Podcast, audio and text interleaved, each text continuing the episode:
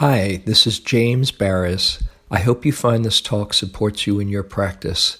If you'd like to support my teaching, you can use the donate button underneath my picture on Dharma Seed to do that. Your support is greatly appreciated.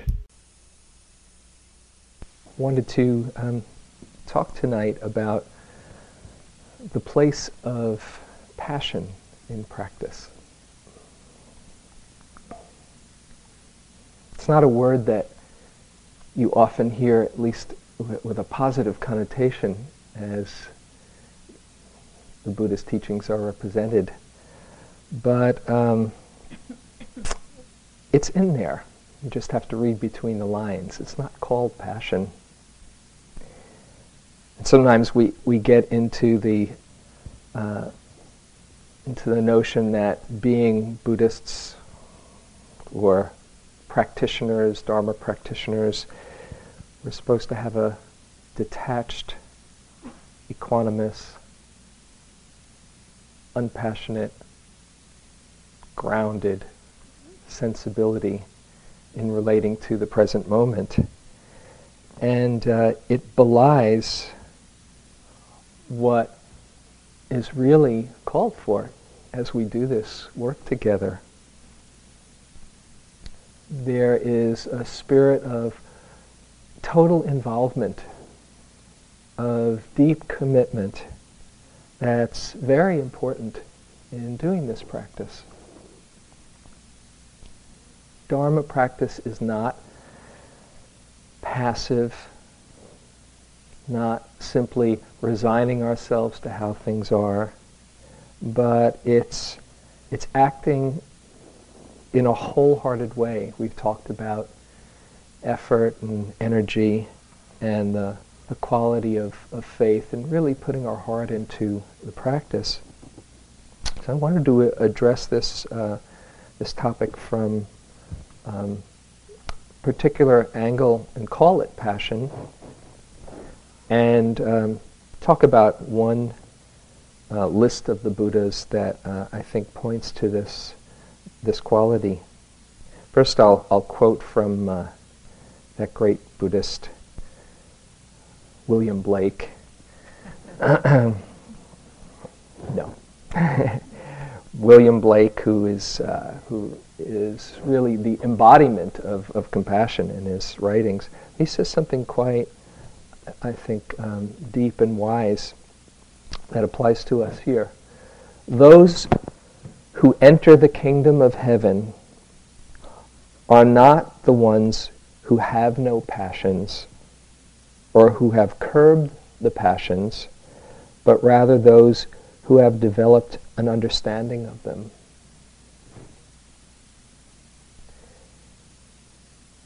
Not only an understanding so that we aren't swept away by our graspings and aversions and reactions, but an understanding that transmutes that deep feeling, that deep wanting into something that leads us towards awakening. This issue of passion has been uh, an important one for me to understand in my own practice because um, I do have a, a passionate side. In fact, a very passionate side, although sometimes my, I think my family, when they see me, they think, you know, I've gone pretty Buddhist and they wonder if it's in there. You know, I think it, in relationship to them, I, I seem kind of you know, balanced. But among my friends, I'm probably the more exuberant one and uh, get excited about things. And um, it's in there. And I um, fortunately became passionate about something that helped cool down to some extent that exuberance. I'm an Aries, for whatever that's worth by nature, fire sign.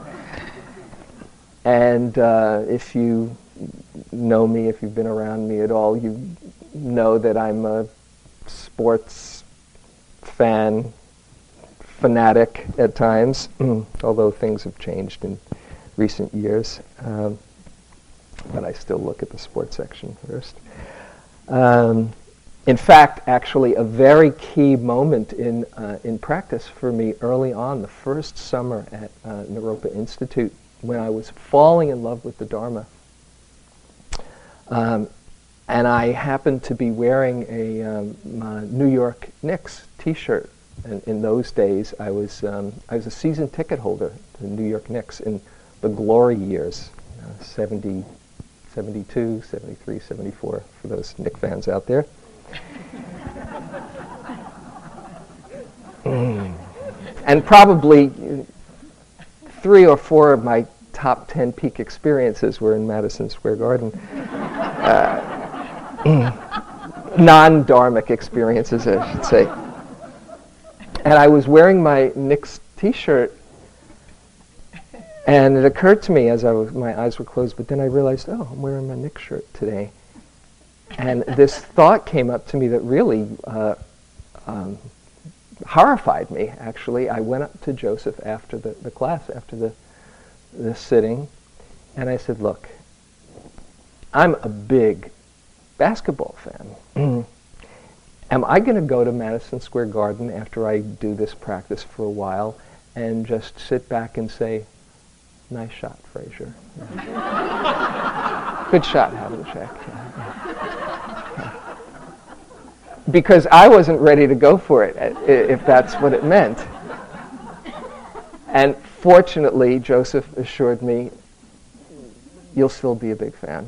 Uh he was right. You can hear me down the street, you know, if the 49ers are having a good day. Um, and I can let go a little bit quicker when they lose, you know, maybe a day or so instead of a week or so. It doesn't mean you have to give up that enthusiasm if that's your, uh, your temperament. And I love music and, you know, love to sing and uh, love to listen, love to play.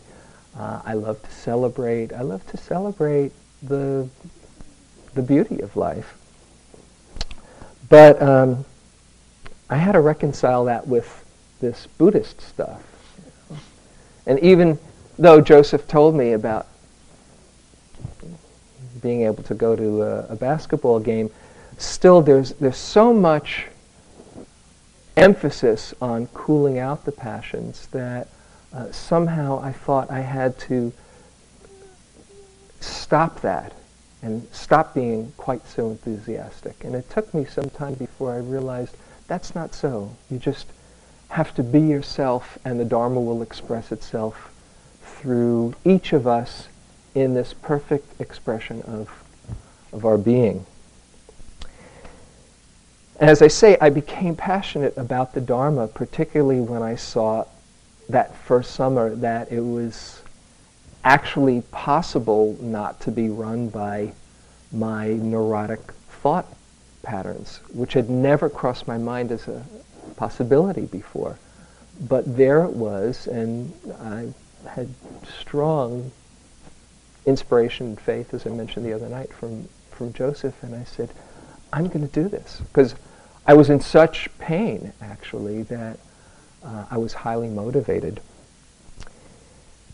And in practice, and thinking about practicing with, with my good friends up here and with the, the people who I respect, um, who share the Dharma, um, there is uh, there's a quality of deep commitment that um, it's wonderful to practice in their presence. Uh, Sylvia and I have practiced many retreats uh, early on, many years, and um, it's always a, a, a pleasure because she's just there doing it. And Howie, the same, many retreats in my early years, and three-month courses and, and others. And, and in recent years, uh, Guy and Sally, who you know, do a lot more, have a chance to, and are inclined to do a lot more intensive practice than I can these days. Um, there's a wholeheartedness in their their effort that's incredibly inspiring. Ajahn Sumedho, who um, we've read a uh, a bit from. When I first heard about Ajahn Sumedho, the thing that stuck in my mind was, uh, was he had come to the uh, three-month course in 1979, and, and Jack, who had known him in, uh, in Thailand, said, well, Ajahn Sumedho, one thing about him you might be interested to know is that uh, he sat in, uh, in his uh, kuti in, in Thailand, and there was, um, there was a bee's nest up there, and he just sat through with bees all over him. You know, just, yes, I can be with this. I was impressed. I never had to test that, but uh, just gives you a, a, an idea of the, the determination. Adhitthana, which is one of the perfections of, of uh, the Buddha, one of the ten paramitas. Uh, and if you want to read about that and others, read Sylvia's book on the, on the perfections that came out this year. Uh, adhitthana is a determination, a, um, a resolve of mind that says, yes, I can be here for this.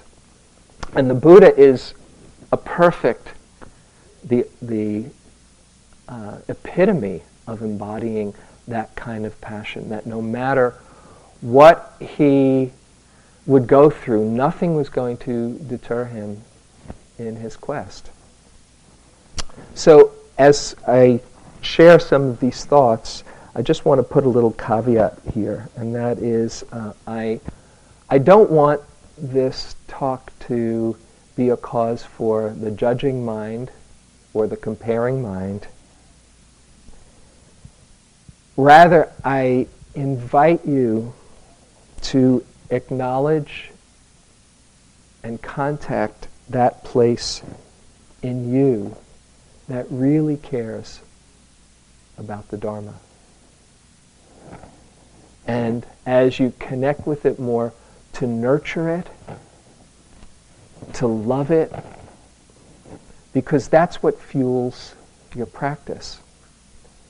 And as I share these different thoughts, I want you to really understand that passion for practice is not something that looks a particular way on the outside. It's not about how long you can sit. It's not about how still you can sit. It's not about how many minutes you can have without thought or in clear light or bliss. That's completely missing the point.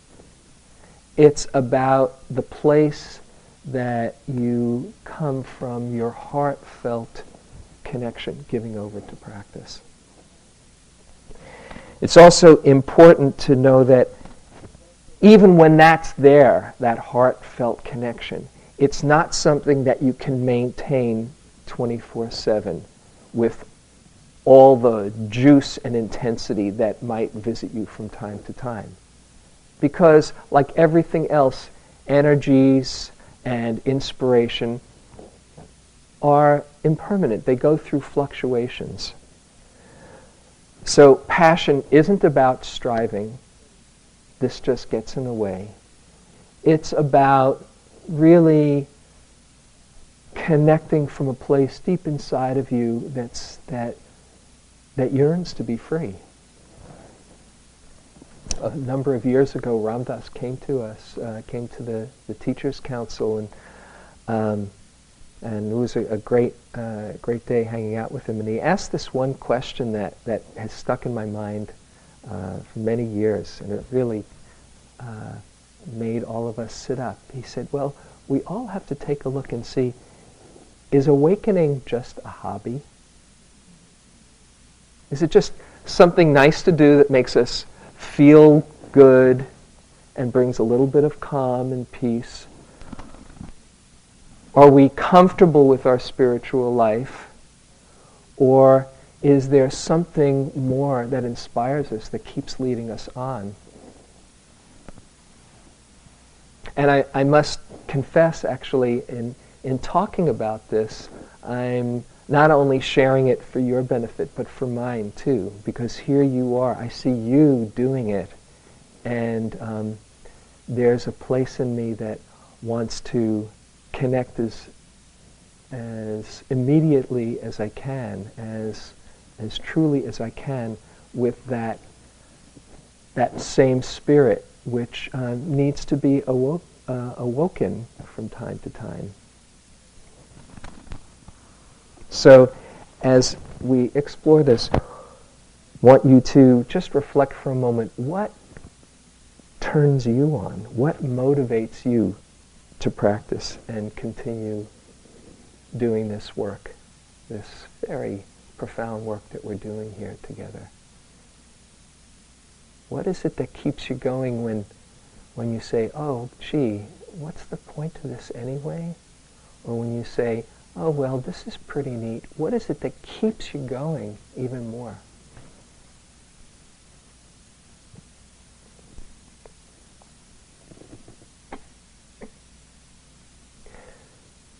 And maybe as you reflect, also think for a moment or reflect for a moment on what is it that might hold you back.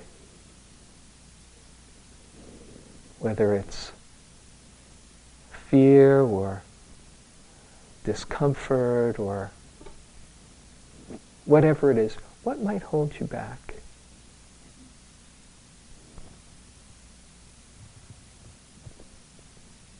And is there can you see the possibility of seeing through that story and allowing the full flowering of your commitment express itself?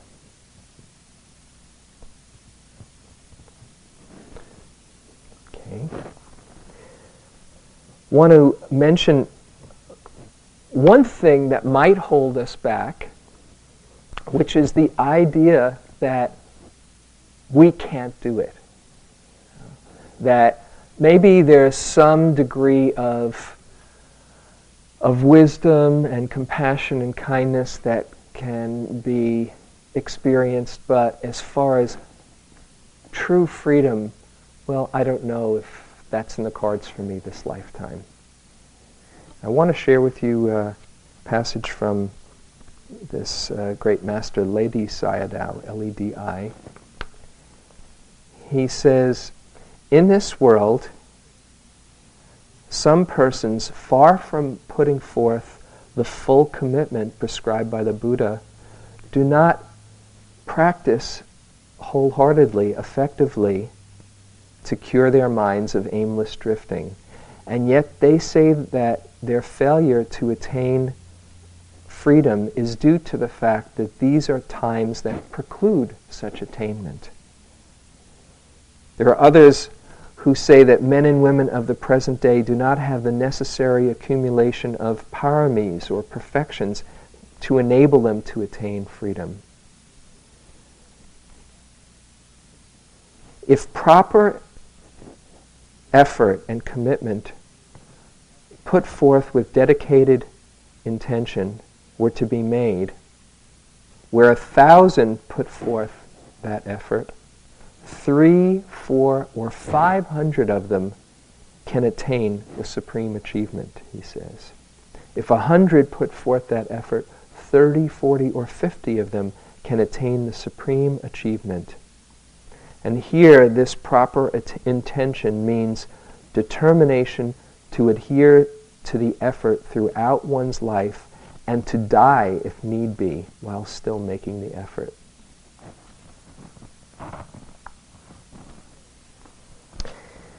So you might say, well, I don't know, you know, uh, I don't know if I'm ready to put out that kind of effort. You know? Or you might say, well, maybe it's just not my karma. So I want to share with you a story that uh, Howie alluded to the, uh, the other day. Uh, that um, maybe can invite you to see that perhaps you do have that karma. And it was uh, visiting that master that uh, that many of us have spent time with, uh, Punjaji, or Papaji as he's sometimes called. And I went to him, uh, went with him, Sylvia and I, part of a small group that went together in 1990, when it was he was there was still just a small scene there, And I had loads of questions, just badgered him with questions. And uh, then finally, one, one day, he talked about, uh, about grace, you know, that all you need to do is stop trying so hard and your natural state is here and you're already free, which is very different from you know, the kind of practice of a lot of doing that I had been involved in. And I, I said, well, you know, you say I'm already free, but in, in my model of mind, uh, I wonder, you know, if, I, if my karmic conditions are ripe enough for me to, to be free. And I, I didn't say it in terms of karmic conditions because he talked in terms of grace. So I said, how do you know, how do I know that I have enough grace, as you say, to be free? And he said, uh, grace. Grace, you wonder if you have enough grace.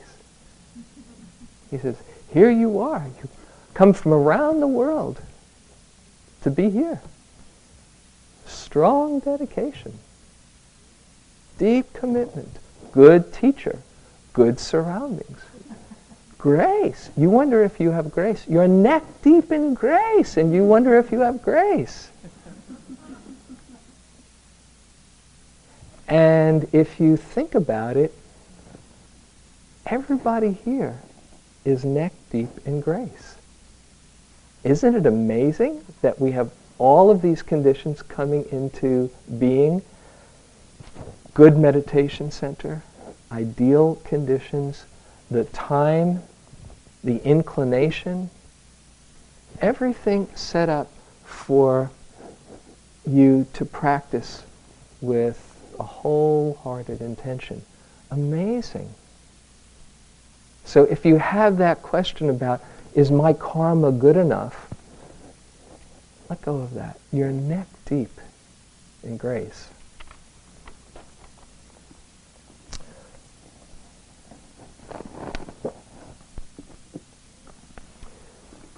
One um, list that the, the Buddha has which comes back to this quality of passion in practice, is called um, the Iddhipadas, four Iddhipadas.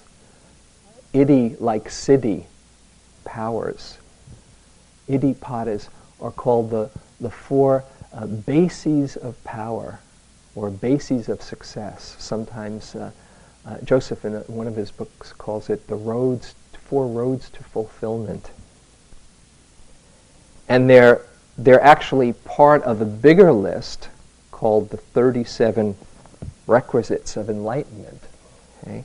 And you know most of the other on the list, so I'll just, for your information, say there's the eight, eightfold path, seven factors of enlightenment, which we talked about, the five spiritual faculties, the five spiritual powers, which are the same as the faculties ripened, four foundations of mindfulness, four right efforts, and these four iddhipadas, these four bases of power or practice. And what they do is that they give us the inspiration, depending upon our temperament, which one or combination of them, to practice in that wholehearted way that I've been talking about. There's different combinations that we each have. It's not like we're all one, we're all another one. You probably will relate to all of them in, in some way, but you might get a sense of what your particular temperament is. So the first of these iddhipadas is called chanda iddhipada. Chanda is, uh, is usually translated as zeal, the desire to do. There is desire that leads to more desire, and there's desire that leads to the end of desire. So this kind of desire is a wholesome desire. It can manifest as a personality that is strongly enthusiastic lot of intensity. You know, some people are more intensity junkies than others, you know, and as I said, that's you know, probably me. And in practice, there's this quality of enthusiasm and excitement. It can be a fascination for learning, for just discovering. I mentioned a few days ago that, that quality of awe and wonder. When you let yourself be a little kid on the cushion, you can experience that quality of chanda iddhipada. You know, in the Bible, uh, that line, Jesus saying, um, Except ye be converted as children, you won't know the kingdom of heaven. To let yourself be a child again and discover for the first time what does it mean to breathe? What does it mean to take a step? What does it mean to be alive in this moment? When I was a kid, I, um, I lived in New York City, I think I, I mentioned. And uh, I was fascinated with astronomy. It was really my first entree into spiritual life. And I just, I would drag my parents uh, every so often, as much as they let me, to the Hayden Planetarium. Because you couldn't see that many stars in New York, but the planetarium was very cool, right? And I would just go in there Wow. You ever do that? You ever look up at the, the sky at night? And just go, wow.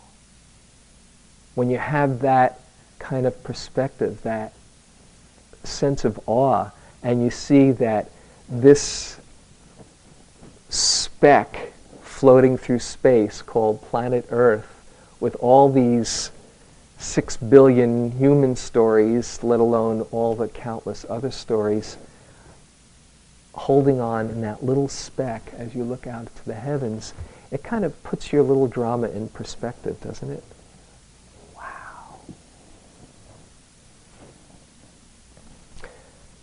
Sometimes that chanda, that quality of real enthusiasm, can come from highly motivated uh, urge to be free of suffering. And as I, I said, just a little while ago, the gratitude that I felt and the inspiration, the possibility was was just it was so strong that I was just going to go for it.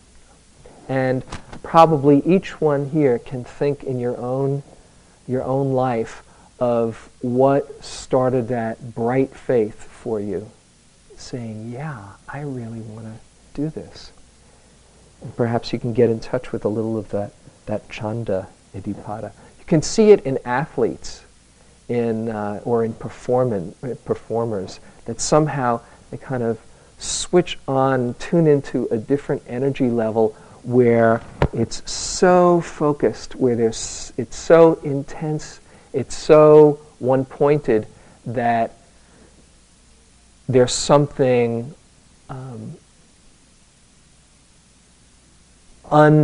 unusual and uh, unnormal that comes through them out of that intensity and focus. And so, if you happen to be somebody who gets very intense about things, you can use that intensity to spin out into drama. You know, wow, can't believe what happened. This is great. Or you can use that intensity in a, a, refined way and just go for the truth. And so it's a matter of, of transforming that natural zeal and enthusiasm in the service of awakening. And as was mentioned, Sally mentioned it uh, a few days ago, exuberance sometimes can spin us out. But that doesn't mean that you have to let go of the, uh, of the joy or of the wonder or of the quality of deep interest in discovering things. As a greed type, uh, which I, I am, um, I think it comes a bit more natural to greed types because um, if things are good now, there's always a possibility that they could be better, you know. And if you have that that quality of um, just seeing that there's more and more to open up to, then you can put your wholehearted effort into practice.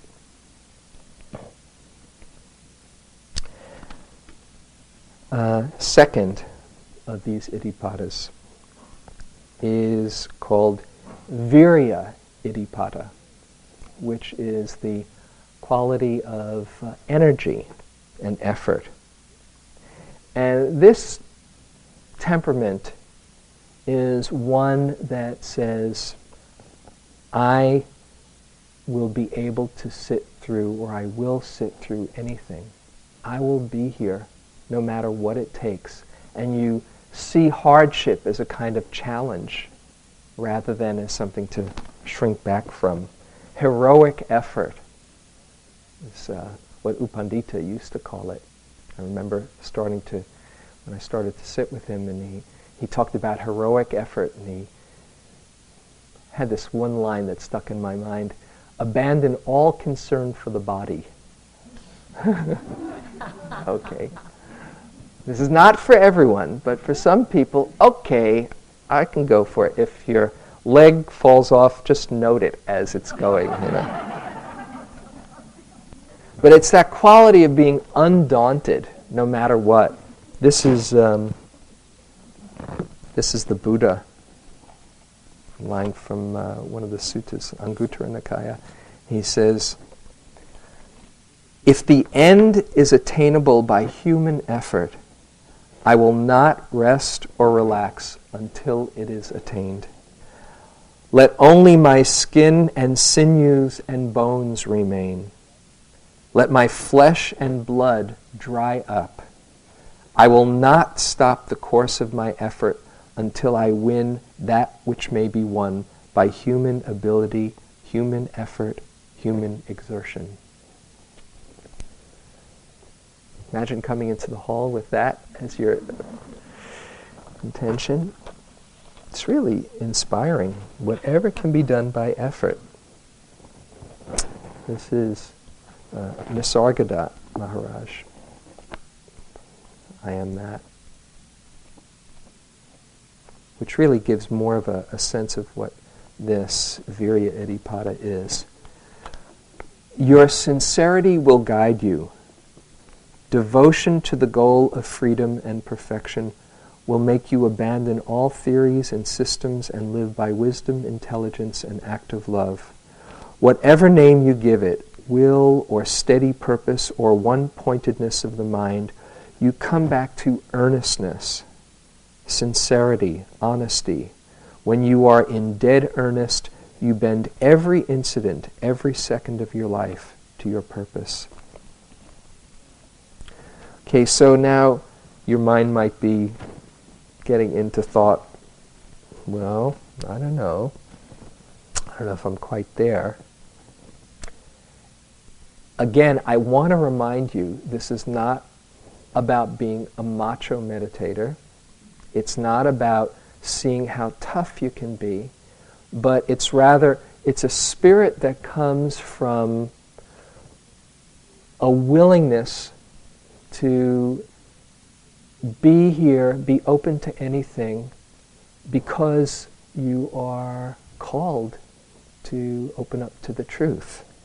But it's not about twisting yourself up into a pretzel.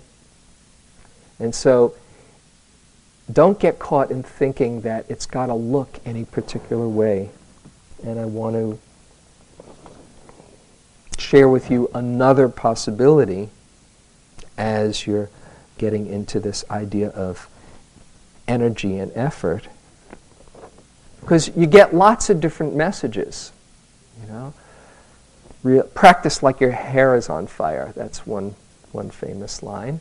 And then there's another one, Munindraji, who's one of, uh, one of our teachers and uh, just a very uh, beautiful and inspiring man. He would say, simple and easy, just simple and easy. Or Buddhadasa, nothing to do, nothing to be, nothing to have. So who are you going to believe? Right? Here's from uh, Gendun Rinpoche. He says, Happiness cannot be found through great effort and willpower, but is already here in relaxation and letting go. Don't strain yourself. There's nothing to do. Whatever arises in the mind has no importance at all because it has no reality whatsoever. Wanting to grasp the ungraspable, you exhaust yourself in vain. As soon as you relax this grasping, space is here, open, inviting, and comfortable. Nothing to do, nothing to force, nothing to want, and everything happens by itself. So you can't get boxed into thinking, oh, this is the way I'm supposed to practice. But rather, the willingness to be here for anything, once you're here, there's nothing to do. There's a sense of opening and ease with the moment. It takes effort to get here.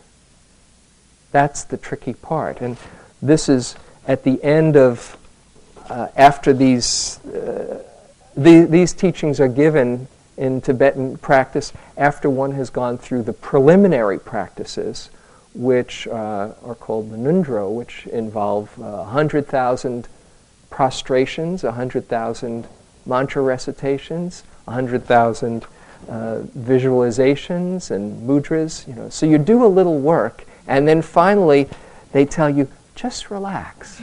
Right? We don't necessarily have to go through 100,000 prostrations, but it does take work to get here. It does take a complete commitment to be willing to come back each time you see you've gone, doesn't it? I remember one teacher calling this manual labor in some way. Okay, come on back. Come on back. But once you're here, all of that effort and all of that doing, you can relax the doing and simply be. And in that space of simply being, any extra effort is one of becoming, and it takes you out of resting in your natural state. So, this is something that you have to play around with and not see as a hard and fast way to be. But as we mentioned before, effort comes from the heart. It's a sincerity of the heart. And if you have the temperament that says, I can be here for this, I can be here for this too, it takes a, a quality of courage that some of us have. Maybe more than, say, the enthusiasm. Just, I can be here for this. Then use that as, uh, as, as one of your gifts of practice, but not to strain, not to try to control experience, just to be willing to open up to whatever's here.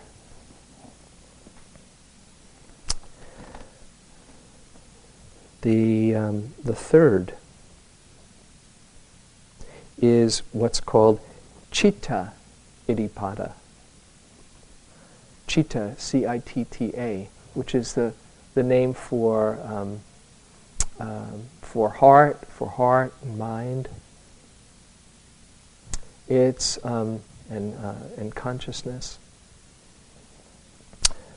It's a quality of a full-hearted devotion to the Dharma it's a bit different than the, um, the chanda, than the enthusiasm and the zeal, because as I understand it, it's once you've tasted the Dharma, once you've tasted the truth, for some people the taste is so sweet and delicious and compelling that everything else pales in comparison. There's nothing quite as satisfying for me when, when I practice, um, sometimes the word purity is what accesses it for me. There, there's a place that perhaps you can relate to when things where you're stripped away of all story, of all personality, of all drama, of all, everything except for just that direct contact with truth. And it's so clean and so pure and so honest that there's an alignment that, that comes and a, just that sweet taste. We want more and more of it. And we fall in love with practice. We delight in the truth. Uh, find it.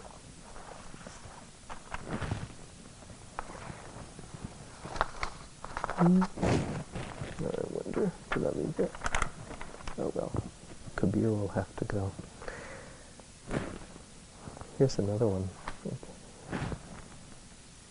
Okay.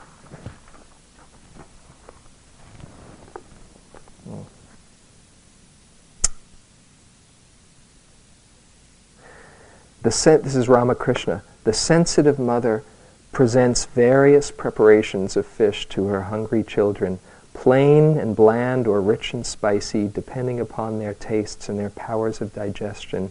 Just so, the Mother of the Universe reveals various spiritual practices. The child enjoys every one of her delicious dishes without exception. Whether you follow the ideal of a personal God or the impersonal truth, you will certainly realize the one reality provided that you experience profound longing. The same cake tastes sweet from every direction. Place your devotion wholeheartedly at the service of the ideal most natural to your being. Know with unwavering certainty that all spiritual ideals are expressions of the same supreme presence. The ecstatic lover has burning faith in every divine manifestation as formless radiance, as various forms or attributes, as divine incarnations like Ram and Krishna, as the goddess of wisdom who's beyond form and formlessness. These are revelatory initiate, initiatives of divine reality, not man made notions. Blessed is the soul who has known that all is one, that all jackals howl essentially alike.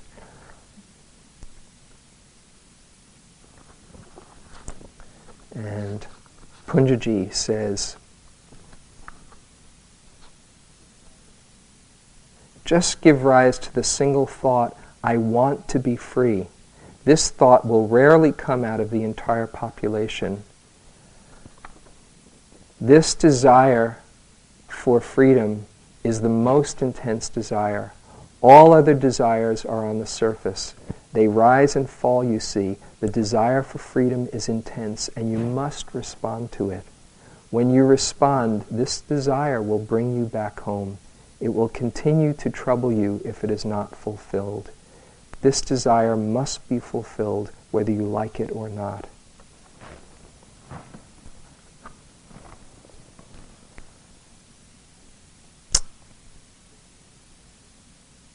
Punjaji, by the way, he uh, was so in love with the Dharma, uh, which for him in his earlier years was, uh, he was a bhakti, um, a Krishna devotee. He loved Krishna, and he kept on wanting to see Krishna wherever, wherever he was, and he'd get glimpses of Krishna, and then it would disappear.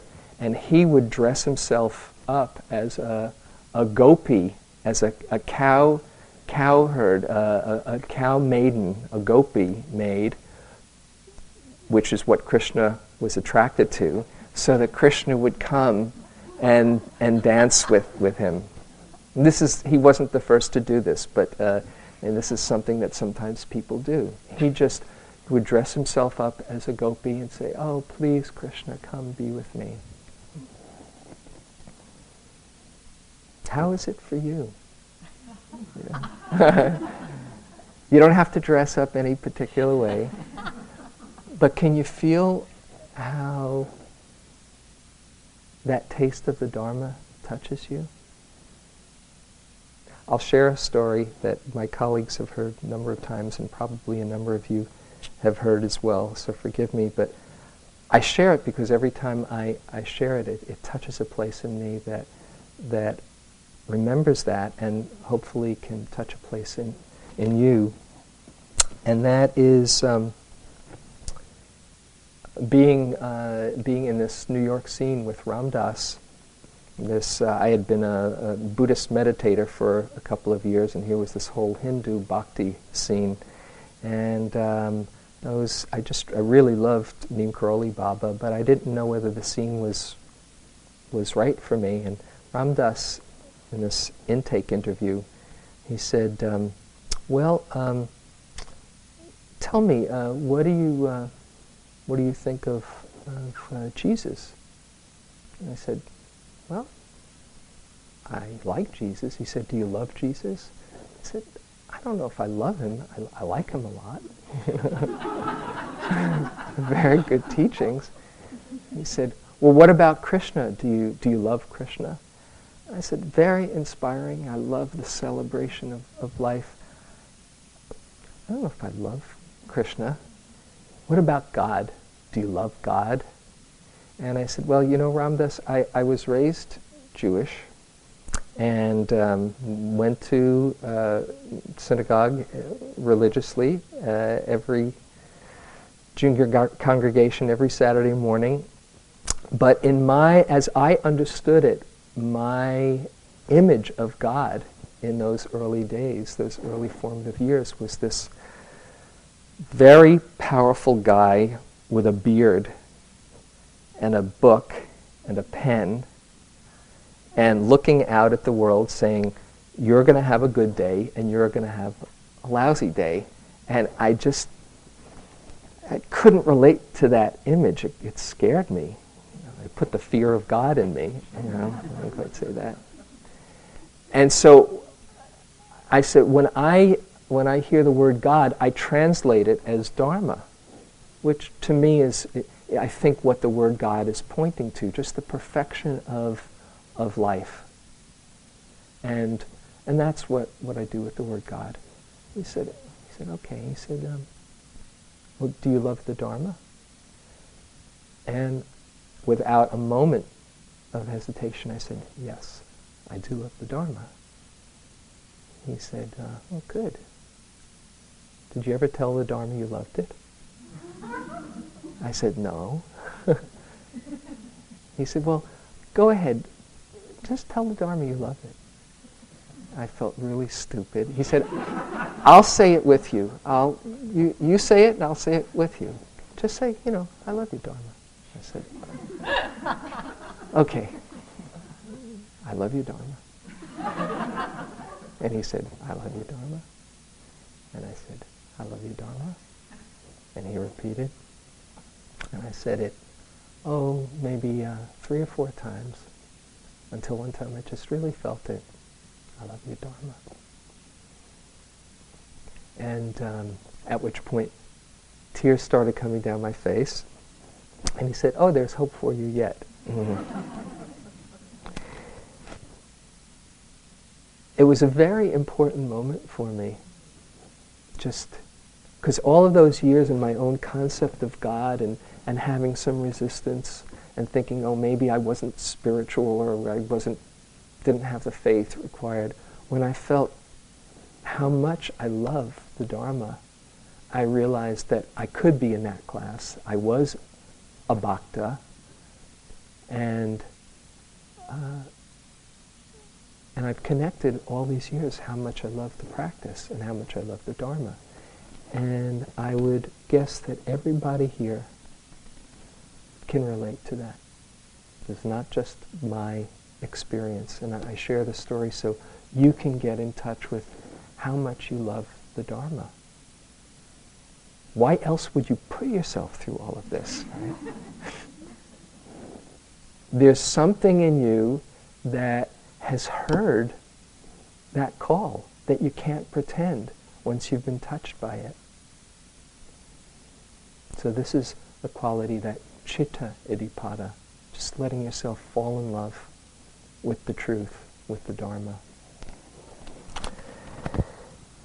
And then the last of these iddhipadas is called vimamsa iddhipada, or investigation is what vimamsa means.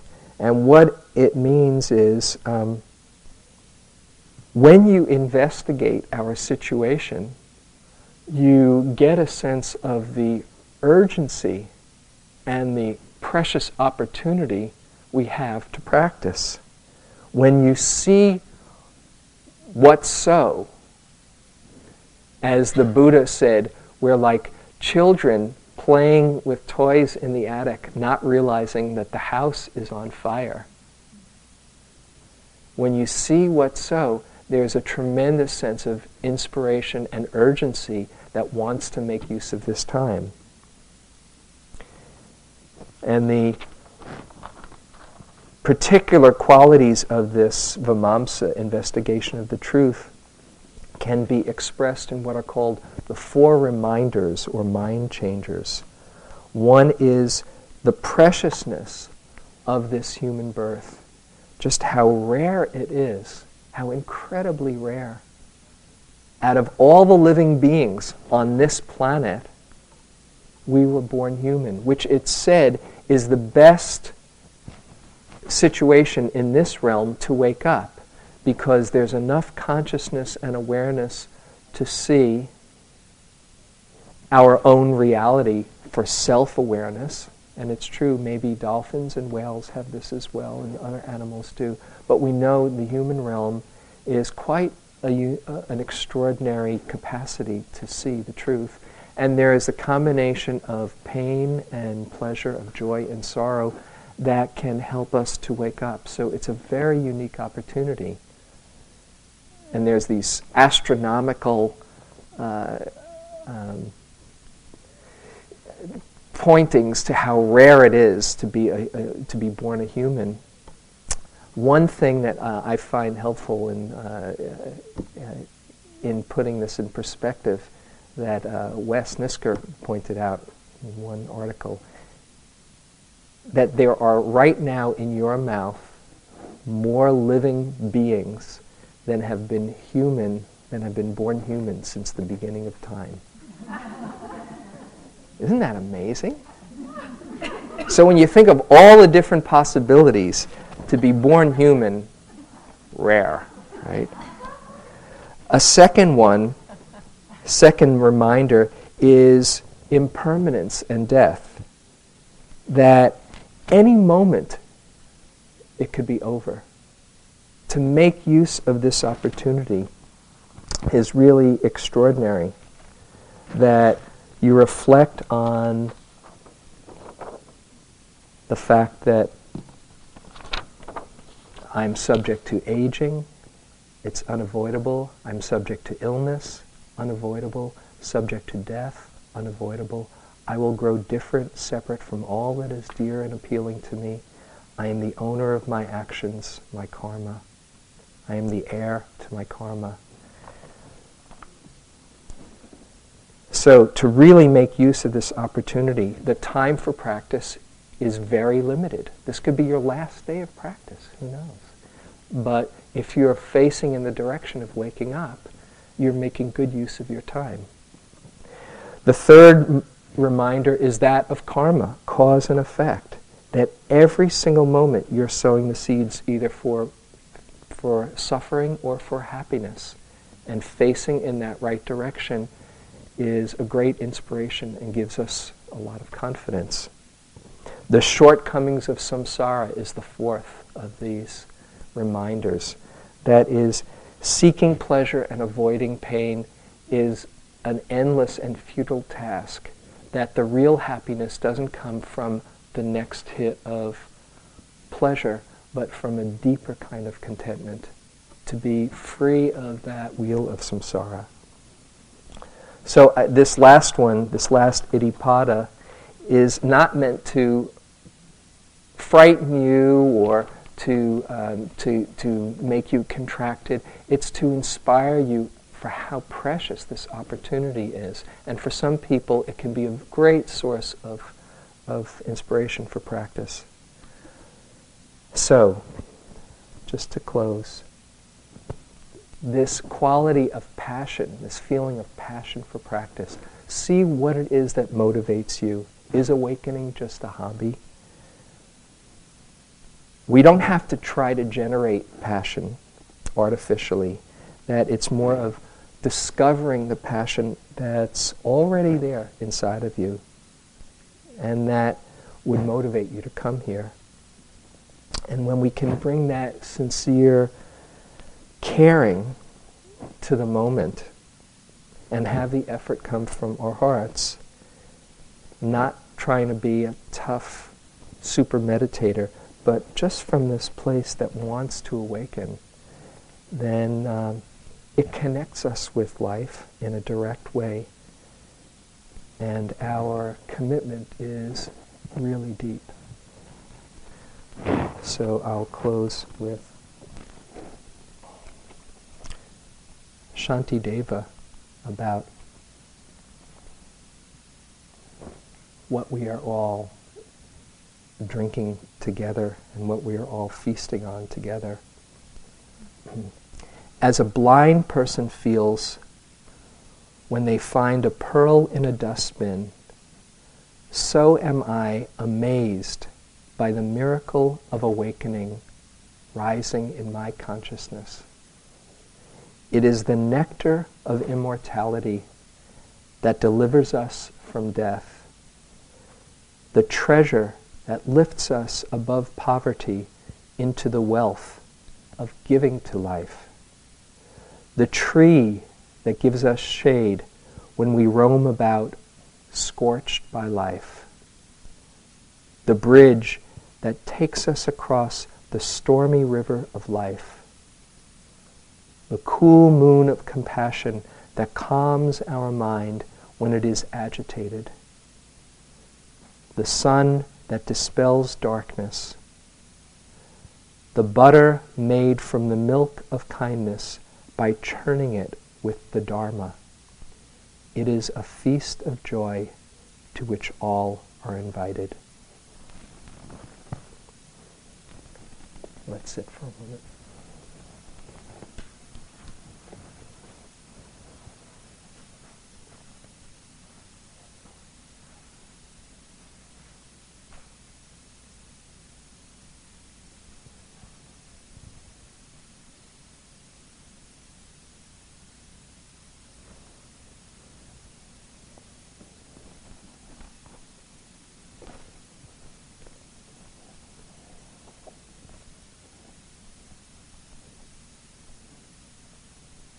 As a blind person feels when they find a pearl in a dustbin, so am I amazed by the miracle of awakening rising in my consciousness.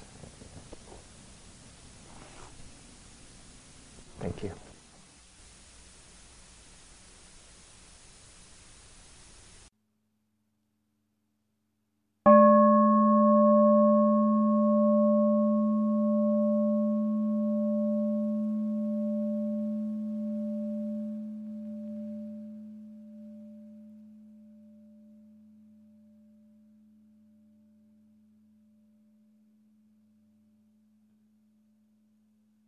This talk was given by James Baraz at Spirit Rock Meditation Center on February 19, 2003.